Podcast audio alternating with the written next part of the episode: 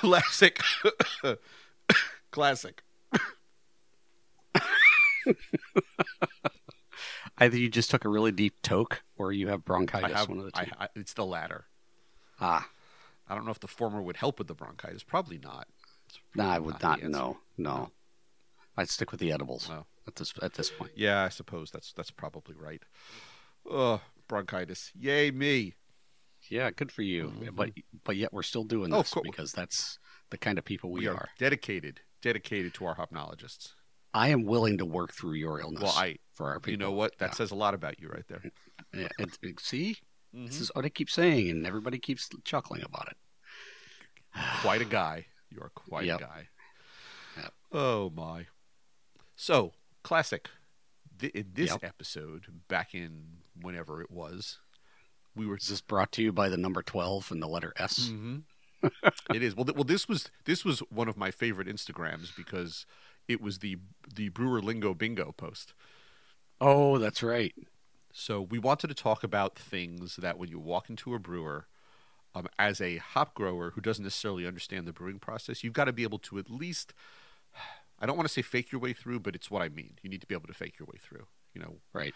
uh, the so we, we you you give sort of a, a crash course in cold crashing and whirlpool and Mhm. hot side and and when the brewer says well when when would I use these or how would I use these you don't go uh, uh You put them in the beer. with the beer Just open the top of the garbage bag and dump them. yeah Yeah. Is that how beer is made? You bring them your garbage bag of hops. They put Exactly. they open up a packet of bread yeast from the supermarket from those three little packets you get. oh yeah. Fleischmann's. Mm-hmm. You, you, bet. you dump that in and you pour some water in the garbage bag and you shake it all about and and then you have beer. I think that's how brew in the bag works. Yeah. That's, it's actually not that far off, is it? Right. Huh. Right. Exactly. It's kind of scary. No, the brewer lingo was important because again, as we were finding, still finding, a lot of growers just don't know the words, and and it's like, how do you, how do you fake it till you make it? And this this episode is all about giving people that the the minimum required Uh-huh. uh, voc- vocabulary in order to fake it uh, until you get comfortable with the brewing process. And just part of it is is all about not sounding like an idiot, and another part of it is you got to know your customer and their processes. You do. So Yeah. I mean that's that that's it. That's really it. And in order to do that, you need to communicate with a common vocabulary. Or at least be able to smile and nod properly when they say things. Mm-hmm. And y- th- this is a great episode for listening to in the car on your way to a brewer visit, just to because you refresh yourself on I don't know six or eight different standard pieces of terminology. It's like okay, okay, when they say this, I say this. All right, Right. do the dance.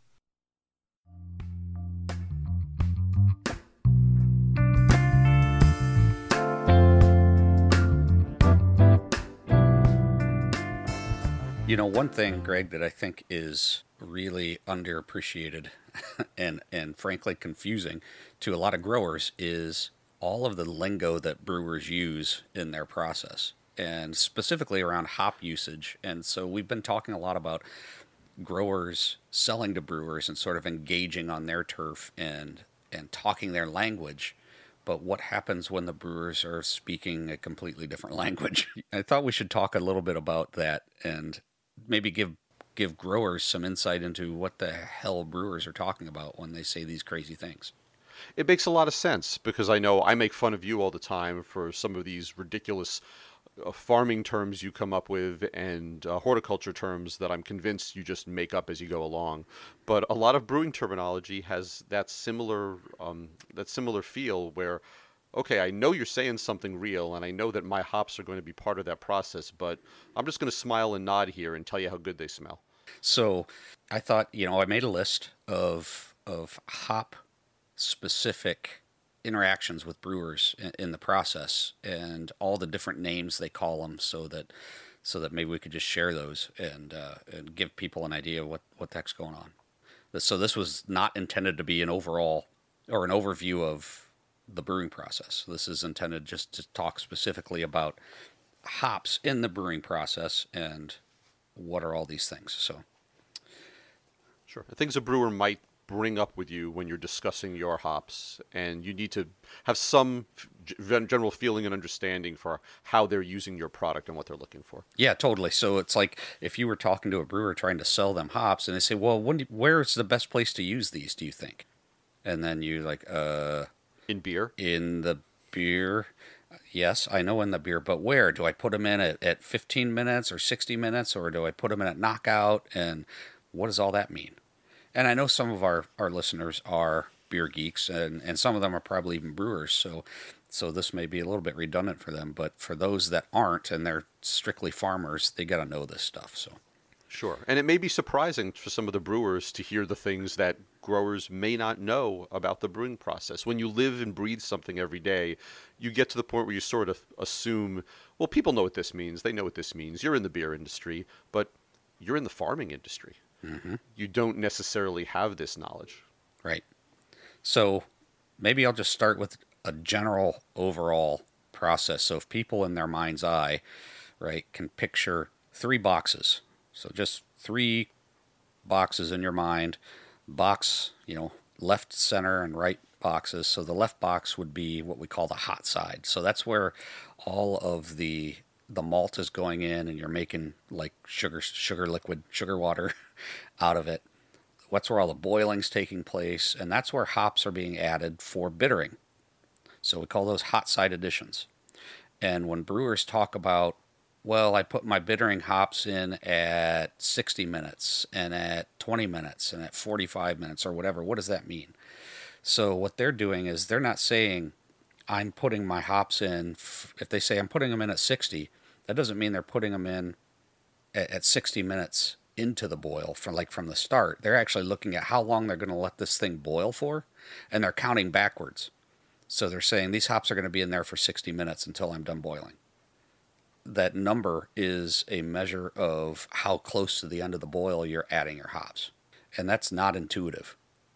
No, not at all. Right. so uh, I remember years and years and years back in the dark ages, uh, when I first started looking at this, I'm like, what, what? How is it? So wait a minute, you're you're adding at 60, and then you're adding at 45, and then you're adding it at 20. I don't get it. Shouldn't that be the other way around? No, it's because they're counting from the end of the boil backwards. Ah, ah, yes. If you're following a recipe and you read that, you say, "Ooh, I missed something. Yeah, I should have done this ages ago." Yeah, yeah exactly. So it's like it seems flipped around, and that's all about having hops in at different times to boil longer or shorter in order to get the alpha acids to isomerize and, and become bitter, which is really the only way to do it uh, in a conventional brewing process is to get them in there, boil the hell out of them. And some of the aroma compounds, like, uh, you know, you love it when I make up words. Some of the aromas, uh, the ones that are responsible for sort of the herbal and dank, as much as I love that word, character, of hops require a, a lot of energy. So you got to boil the shit out of them in order to get them to be aromatic.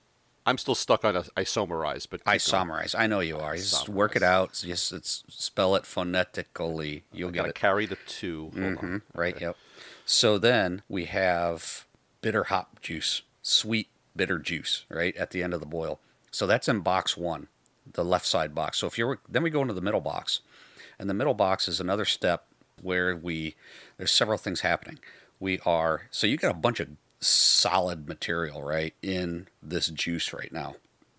You've got hop debris, you've got probably some some malt debris in there, and we want to separate all that out before it goes into the fermenter.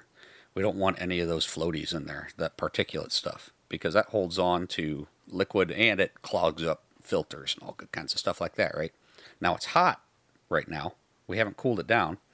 Generally, there's a separation step, and in many larger breweries, it goes through a whirlpool. Literally, they they pump the liquid and force it to form a whirlpool in a tank, and that whirlpool, through centripetal force, separates out particulates, causes it to drop, forms into the center of the of the whirlpool, and so it's like a it's like a pre-filtration step. So when you hear brewers talk about whirlpool, sometimes they add hops at Whirlpool because the temperatures drop just enough that you're not going to get any or very little isomerization, not going to get bitter on you. but you're adding a little extra heat in order to help with the extraction of all the oils and aroma compounds. There's also a step in that box which they call knockout or flame out, which is literally where they stop adding heat.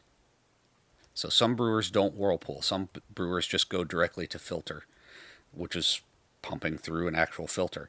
The step of knockout or flame out is when they turn the heat off. So it's still hot, but you're not actively boiling or, or adding energy. So Now, when you say some brewers don't go through that step, is it some varieties that you're brewing don't need to go through that step, or it's more of a of a brewing technique that some folks use or don't?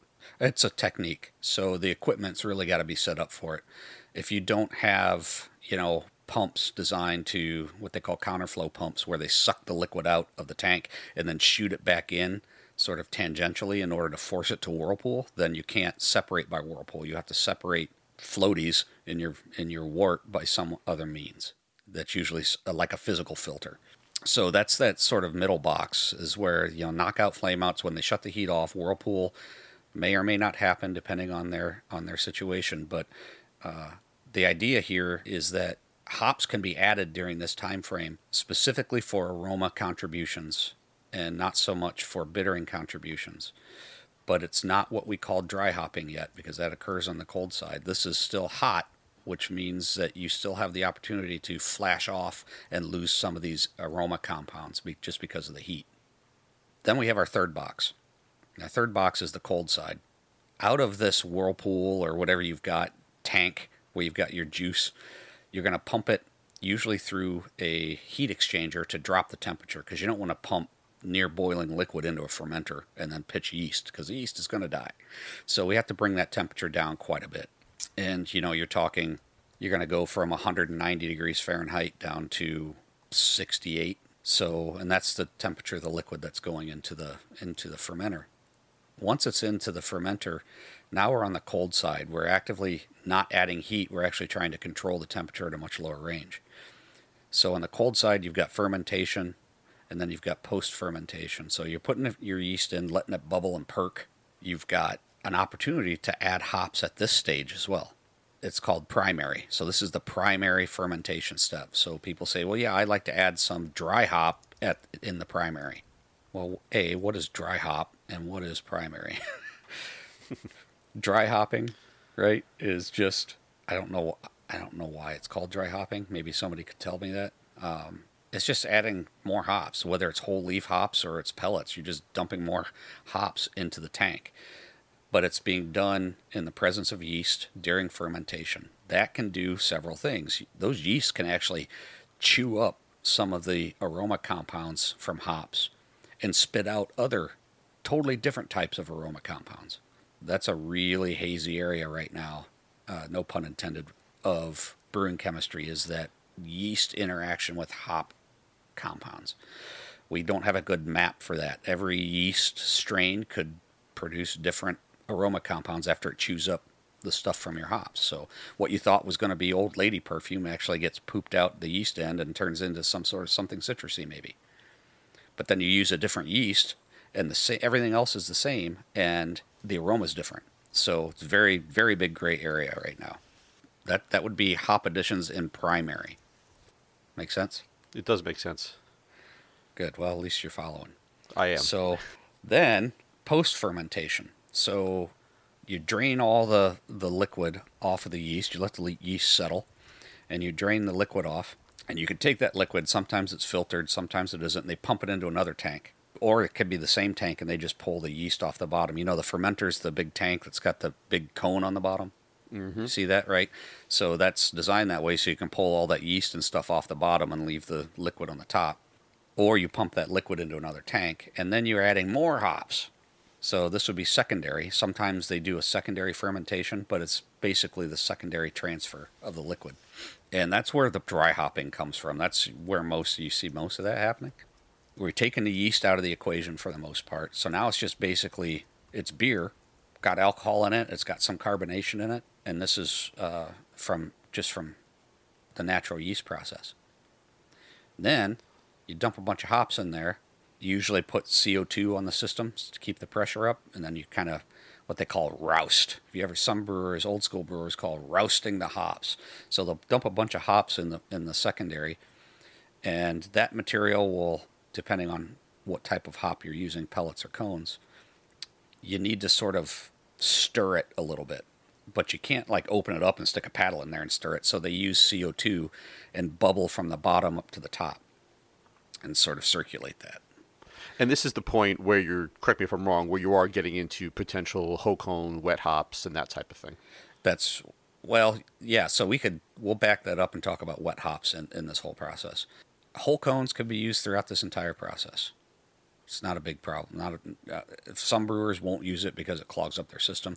Other brewers, certainly our Aussie friends, um, are very much interested in whole cones. That's sort of one of the their beer cultures. Um, but you can use whole cones in any of these steps. One of the things that drives me nuts about using CO2 to stir the secondary hop addition is these these vessels are pressure vessels, right? They could turn into big bombs if you don't let the pressure off. So they got little pressure relief valves at the top, and I don't know if you've ever been into a in a brewery, and you know every and like it's quiet. Let's say it's like nine o'clock at night, and all of a sudden, psh, it scares the living hell out of you. and it's because that eh, either in the primary or in the secondary, that pressure is being released. Well, if you're using CO2 is a great, great scrubber of hop aroma. It will scrub hop aroma out of the beer easy peasy. And if you're letting all that CO2 off because the pressure builds up, where's your hop aroma going? Right at the top. exactly. And so many times there was one brewer, a uh, good friend, who loved Galena, and Galena is a great hop. It's it's traditionally been used as a bittering hop, but it's got this really neat mandarin orange character to it. It's subtle, so you don't have a lot to lose. And he would say, "Oh my God! It just when I come in in the morning, at you know, in secondary, it just the brew house smells great. It smells like mandarin oranges, but I'm just not. The beer is just doesn't smell like that." well, there's a reason for that. he's he's he's creating a very expensive uh, air purifier. Air really. air freshener, yeah. Air so freshener, yes. yeah, air freshener. So I'm like, well, how about dialing down your CO2 in your secondary? So well, you know, I figured if we kept the pressure really high, it would force the the aroma into the beer. You thought wrong. Hmm. Yeah, no, back off of that there, Haas. Just that one simple change absolutely got his got his mandarin orange flavor into his beer. I, I love the idea that the brute force method is the way to go That's there. all, Just shove the aroma in. hmm Just yeah, cram it in there. So let's say you've done all your dry hopping, and this term dry hopping we can apply to any hop additions after whirlpool. So all the cold side hop additions are considered dry hopping. Now you'll hear this term cold crashing. What the heck is cold crashing mean?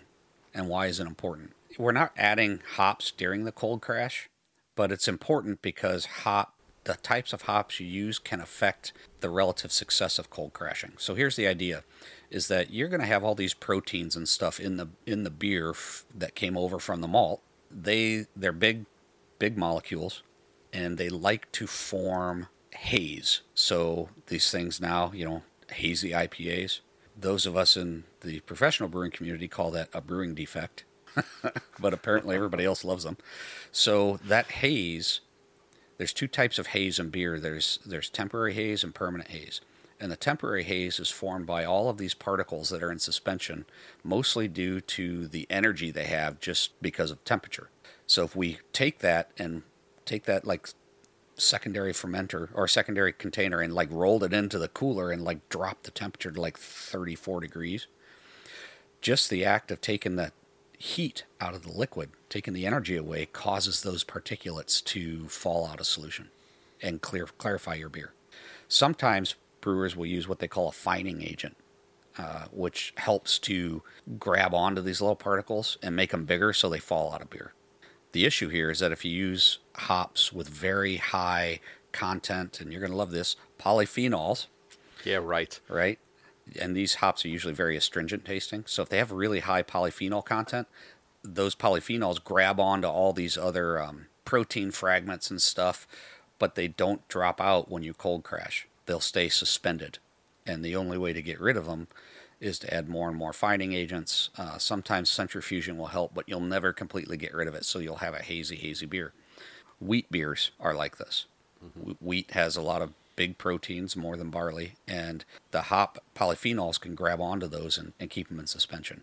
So if brewers are having issues with clarifying their beer through cold crashing, maybe it's the hops that they're using. And so that might be something for your growers to say, hey, you know what? Is that a high polyphenol hop? It might be. That might be your problem. Oh, light bulb, bing. You just helped the brewer. You made another sale. You're in like Flynn. There, how's that? That was a very quick rundown. a very quick 20 minute rundown of uh, of how hops are used in brewing and where they're used. There's a lot there, and you're absolutely right. As a grower, if I can be part of that conversation with the brewer and help them understand some of these things, are are there certain hop varieties to watch for from a from a polyphenol perspective, or some of the other things we've talked about? Oh yeah, absolutely. My favorite hop family lineage, because I mean, let's face it, who doesn't have a favorite hop family lineage? Is the Brewer's Gold lineage, and it's the oldest lineage in North America. And anything really bred off of the Brewer's Gold line has uh, tends to have a very high polyphenol content. Uh, so that would be um, Nugget and Chinook and Galena and Glacier and all those things. Um, they tend to be very astringent. I would say of that family, uh, you're you're looking at uh, probably Nugget as the lowest in that uh, lowest polyphenol in that family. But this is one of the rubs right now in, no pun intended. God, I'm just on fire today. Uh, one of the rubs in hops right now is that, like polyphenol content and some of these other aroma compounds, aren't tested for and listed as part of the analysis. And so, if there was one thing that I could get the industry to do is start reporting these because it is absolutely impactful to the brewer. And that's interesting because I know that typically with hop packaging, and we didn't actually talk about this, you want to tell your brewer alpha and beta acids and cohumulone. That's all they care about is alpha and beta. But you don't hear talk of polyphenol necessarily. No, you don't. If you're if you're measuring alpha and beta acids uh, through a particular technique called HPLC in the lab, high performance liquid chromatography, doesn't that get you all tingly? I know you like it when I use those big words. Um, I've got a bingo chart here. Do you? I'm one away, so keep on rolling. keep going. So, using that method to test for alpha beta acids, you can also test for polyphenols. And so it's like, why why aren't we doing this? Why isn't this not a thing? It drives me nuts. So, but you you said the cohumulone word, and so you got me. You you ground the gears already. So we have to talk about cohumulone. I talked about astringency, right? Bingo.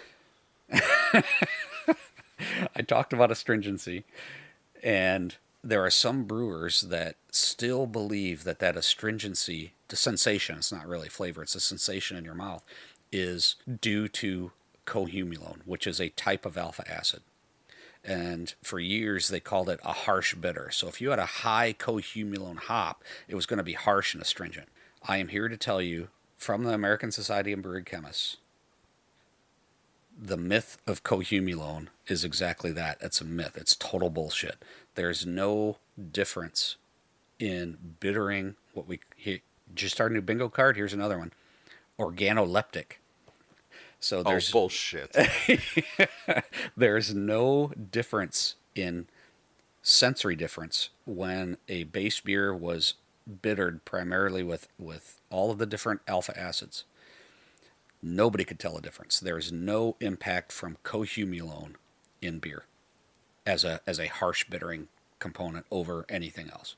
So you can share that with your brewers, and you're going to find growers. You're going to find some brewers that still absolutely believe this because they read it in an article somewhere 15 years ago. Uh, but we do have very good data on that from the ASBC, and it does not exist. That's your public service announcement for today. And let's be honest. I mean, I have a couple of homebrewing books that were written in the 70s and 80s.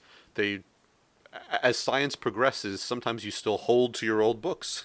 Yep, exactly. So it's probably written in there. Yeah, you can also look at it and say, well, look, you know, these, you know, hey, why don't you buy my hops from whatever hop broker salesperson comes around and it's like, well, these are low cohumulone, so they're not going to be as harsh. Yeah, that's it. So they're looking at, you know, hey, where was there a difference? Here's a difference. Let's highlight that. Science to the rescue. Do, do, do, do. So, yep, that's what I know about that. So, James, what is this about hop creep that I hear about bottles exploding, things like that? Uh, how do I answer this? Uh, I'm not going to worry about being PC. I think it's total bullshit. Um, now, there are some other folks, Tom Shellhammer, one of them, brilliant, brilliant researcher, who, you know, they're looking at this issue of cans and bottles of finished beer that apparently are heavily hopped that are exploding on shelves and whatnot. And oh, there must be this mysterious new chemistry that's going on, and it's got to revolve around hops and adding extra sugars or doing some sort of maybe they they're providing some sort of enzyme that's causing something magical to happen. Here's here's my thing. In the history of beer production, and even the history in the last 20 some years of super high hop beer, if this were a thing where extra hopping of beer, extra heavy hopping of beer was causing some sort of re-fermentation, uh, we would have heard about it a lot sooner than just a few years ago, and it would have been pervasive in the industry. The fact of the matter is, we just don't see it. What we do know is that other practices in the brewing process can create these secondary or spontaneous re-fermentations, like, oh, say, dirty packaging lines where you have bacteria in there that have more a higher ability to do these fermentations of other complex sugars that yeast don't. Uh, so, what's more likely that we have discovered some sort of magical new hop chemistry that's never ex- we knew about before, or they're just dirty, dirty practices? For your bingo card, there's a theory for everybody called Occam's razor, and as a oh, science, that I know is real. You know, yes, that one's real. So for those of you who don't, basically, Occam's razor says, all things being equal, when you're faced with a a question that you don't know the answer to, the simplest solution is usually the correct one. I think if you apply that in various parts of your life, you're going to find out that it's true most of the time. I think that's what we're dealing with here. Until we can definitively show, I want to see data and I want to see us be able to recreate this chemistry in the lab. And until then, I choose to believe that this concept of hop creep is is false. Show me the data. So that's hop creep. Seems like an easy thing to blame for just bad practices. Yeah, totally. And again, if if it's just been about adding more and more hops to beer, I mean, we've been doing this for, like I said, decades. Why isn't this a bigger issue? It's not. It's been reported in a half a dozen, I don't remember, you know, but it's a relatively few cases compared to the total volume of beer brewed, and 60% of which on the market is over hopped IPAs. Don't you think there would have been more issues? Mm-hmm. Or is it a fact of poor practices in production and canning where you're having, you know, introduction of other microorganisms that are causing the problem? That seems more more likely. But you know, let's let's not point out the fact that you might have some brewers out there who are not really particularly good at what they do. Let's blame it on the raw ingredients, right? Sorry, you got me all worked up on that one. no, no, quite right. That's why we're here. That's why we're here. Why to get me all worked up? Because it's funny? well. To, Am I a clown to you? To speak truth. well, don't answer that one either. so getting back to boil this all down. Oh, uh, nice. See, I can do it too. You can. uh, getting back to how we started, I'm I'm a grower. A brewer comes to me. We're talking. We're asking questions. Uh, I'm going to put out a very simple question. I mean, the an- I will not accept. It depends as an answer. You got it. So I've got this great crop. You know, da da da. Okay, well, sh- should I add that in the hot? Should I add it in the cold? How do I get the hoppiest flavor out of this? What does hoppy mean? Oh, well, yeah, that's a good starting point. So, what do you know as a brewer or a grower about your crop? So, I asked the brewer, well, okay, and that's a great question because it's it's happened to me numerous times. How do I get the most intensity? That's usually what I'll hear. How how do I get you know the most intensity out of it? Well, what what do you mean intensity? What is it you're looking for? That one is usually, oh well, I just you know want it to be impactful. I want it to be hoppy. So I think what they're referring to is all of the essence of that hop. So if you crush it up and smell it, just the overall aroma, they want all of that in their beer. The answer there is well, number one, put it on the cold side. because you don't want any of the bittering compounds to come through. You just want the aroma compounds to come through. And put it in the secondary. Don't put it in the primary fermentation because good Lord knows what's going to come out the other side. So put it in the secondary and let it sit. And don't hop more than two pounds per barrel. Actually, it would be less and going like one and a half. More is not better. So, like Surly Brewing in the US here, they do like three pounds per barrel and they're just wasting hops. Because the liquid, strict, just from a physics standpoint, the liquid cannot dissolve and absorb that much aroma compound from those hops. And I talked about Tom Shellhammer earlier. He found, and through a very, very good study, that the magic number for hop aroma and hop utilization, so the biggest bang for your buck, is 1.8 pounds per barrel. Brewers think more is better. No, more is not better. You do hit that limit. So that's what I tell them. Those would be my, my, my biggies. Put it on the cold side, preferably in the secondary, and at no more than 1.8 or 2 pounds per barrel. And that's as most as the most that you're going to get from any given beer style. If anyone listening to this is, is interested in the in the science behind that study, um, I will find it and we'll put a link to that with this podcast when we post Mm-hmm. it. Yep. And I when I teach this at Siebel, it's just it's great because I can see jaws open. And people are just like, "No way! I just that's that's total baloney." And then I present them with the data, and they're like, "Oh, crap!" You you just saved them some money on their balance sheet. right, but it's it's totally contrary to the simple belief. But when we talk about concentrations and liquids and stuff, it's not. It's very counterintuitive because you think about it. You've got a certain amount of space in that liquid to absorb stuff, and at some point you're going to put more and more stuff in it, and it just can't transfer into the liquid because there's no space for it. Mm-hmm. And that's what we're dealing with. So then you lose it all, whatever's left of that, you know, let's say 50%. If you're at three pounds per barrel, you're basically only going to be able to use about half of that. You said I can't say it depends.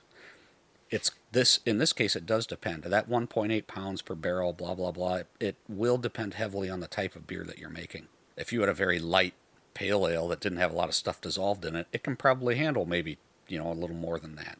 But if you were making some crazy Belgian quad with dark candy sugar, you know, that's really full, that liquid's full of stuff already. The likelihood of that liquid being able to absorb more stuff is pretty low. How'd that, that, that work out? I think that yes. works out. Yeah, that makes a lot of sense. And as it is, if you're putting all those other things, flavors, whatever, into it already anyway, how much more hop do you need as well? There's only so many. I, I'd like to say there are only so many flavors you can put in something, but you know, we've all seen chocolate, marshmallow, gummy bear, banana, stout, mm-hmm. imperials laying Right. around out there. and certainly in, in this case less is better and not just because i think a lot of these heavy beers are unbalanced but it literally is a physical chemistry uh, uh, restraint by by the liquid so Ah, that's science stuff. Gets you every time. science get you every time yep So, as always, if you have questions, please, please, please post them right on the website with the um, with the podcast itself. That way, everyone can see your questions and we can answer them for for all of the adoring fans, both of you, to see and learn from. thanks mom it's your mom and my mom i know it is exactly. well, my listened the other day and said, "Hey, you're you're you're kind of good at this." I said, "Oh, um, uh, thanks." my mom would say james richard watch your language